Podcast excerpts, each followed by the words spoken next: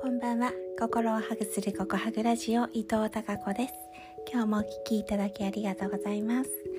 7月24日日曜日の夜です、えー、夜10時を回ったところですけど今日は、えー、行きたかった柿を食べに行きました。私ねいつの間にかいつからだったんだろう。生牡蠣がものすごく大好きになりまして。それから毎年毎年行っている、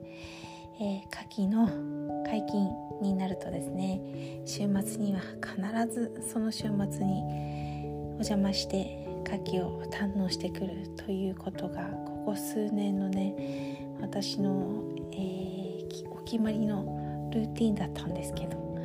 今年はですねちょっとねその解禁の週には講演会があったりとかそしてそして先週までのね試験があったりしてなかなか行けなくてああ今年かき食べに行けてないって思ってたんですけどまあそこのところをなんとかね頑張って、えー、我慢していたわけなんですがついに今日行ってきました。いつも行くとねなんか顔なじみの社長さんがねあよくテレビに出る有名なえー、この界隈では有名な、えー、方なんですけど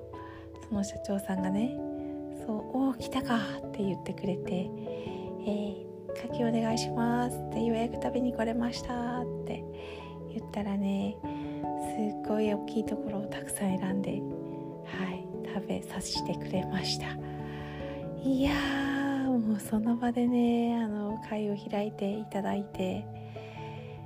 食べるわけなんですけどレモンをちょっとねかけて食べるわけなんですがもう本当に誰が海のミルクってつけたのってぐらい本当にあの濃厚な牡蠣の、えー、エキスをたっぷりいただきましてちょっとね最近こう胃と腸体が疲れているのプラス胃と腸がね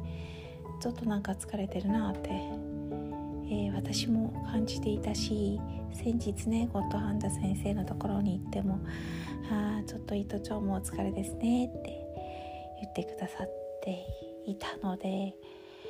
いやーなんかね牡蠣食べたら元気になった気がすっごくしました。ありがたいです、えー、毎年ね 1, 1個ねなんとね300円なんですよ。安くないですか？その楽器を堪能して、えー、帰ってきましたということでなんか毎年の楽しみそのシーズンならではの楽しみがあるっていいなって今改めて思いましたそれでは、えー、明日からも1週間皆様にひまわりのようなたくさんの笑顔の花が咲きますように。